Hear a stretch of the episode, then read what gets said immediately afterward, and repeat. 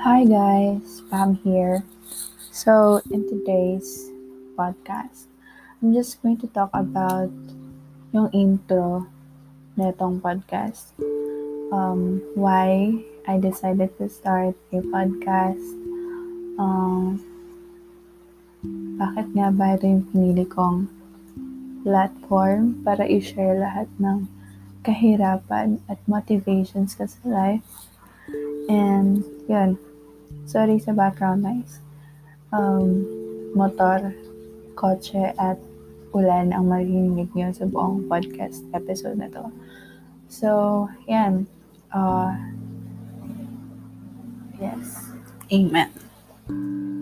So, uh, why did I really start this podcast? Bakit nga ba?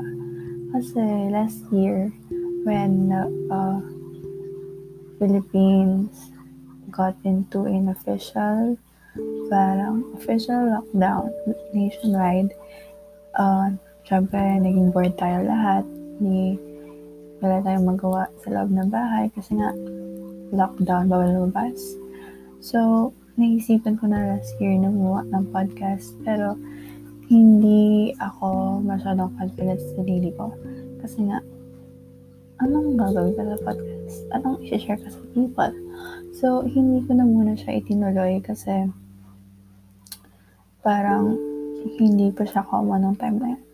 So, ngayon na medyo common na siya, hindi naman sa common na siya masyado. But like, meron ako nakita na known sa social media na nagpo-podcast.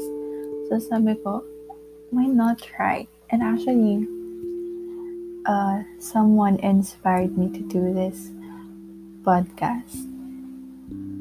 Um, so he is Vince Villaluz. If you know him, uh, he is uh, one of the rooms yata. rooms is like the readers of Guay Saludes and I am a, an room and wala lang, naka-proud siya kasi ang dami niyang wala lang, ang dami niyang nagawa at a young age, di ba? Kasi 20 years old pa lang. Pero, meron ng sariling platform to raise awareness, lalo-lalo na sa politics. And yun, yung gusto ko talaga sa kanya na he really does speak out and speak up. She's not at all shy na na lang. Actually, itong episode na to for motivation purposes, parang to motivate my audience na it's if you like trigger warning if you have like thought na you want to go to heaven already or something um wag mong gagawin yun kasi think about people. I mean it's I mean I'm not saying that it's wrong.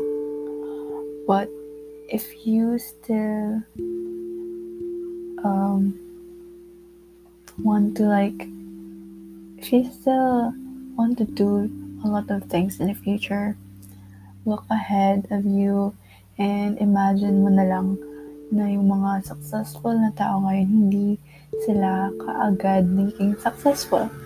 Hindi, hindi sila one step lang. Um, katulad nung, sino bang example natin? Katulad nung mga businessman, mga businesswoman ngayon, uh, yung iba nag-start as ano nag-start sila as mga tindera sa gilid-gilid, gilid lang. Um, yun. And then now look at them. Very successful. Um, ayun. Na-motivate tayo guys. Actually hindi ko na din alam kung anong pinagsasabi ko. Pero yan, uh, we need to motivate ourselves. Yung feel natin na naghihirap na tayo, pero it's part of life. Sabi nga ng, ano, ng iba, and nung na-learn ko from the past, na everything will pass and all will pass. Everything. Lahat ng obstacles in life, lahat ng challenges mo in life, everything will all be part of your journey. And hindi, hindi nagtatapos yun. Kasi, hindi, meron din tayong ups and downs, di ba? So, yung downs natin, dyan natin, um, na-realize a lot of things. Di ba? So, ayun, five minutes na itong kadaldalan ko. So, uh, that's part of the reason why I want to make a podcast. Kasi ang daldal ko sobra. Like, para naman may kwenta yung kadaldalan ko, di ba? So, ayun na nga. So, thank you guys for listening. Um, I'm gonna post na lang kita. Charot, YouTuber ka girl. Um, I'm just gonna update you guys. How will I update you? no um on my social media accounts um especially on instagram you can follow me at real ella xx um yeah. I'm just gonna stop talking now. Okay so good luck with your online classes. Good luck with your modules. Good luck with everything you've um experiencing right now. We can all do it. Everything will all pass guys.